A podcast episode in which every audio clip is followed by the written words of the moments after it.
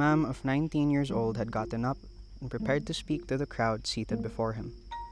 It was Friday, and so he'd been tasked to give the sermon at the mosque. He'd made up his mind on the topic he'd discussed this time, and his year's training in madrasa would serve him well. What he didn't know, though, was that among the numerous people sitting and listening intently was someone who had a connection to his tragic past, one he'd decided to let go.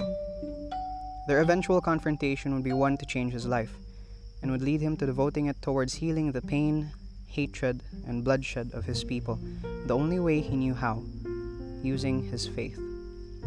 This young imam, looking on at his fellow Muslims and uttering the first few words of his sermon, is Alzad Sattar, and this is his thread.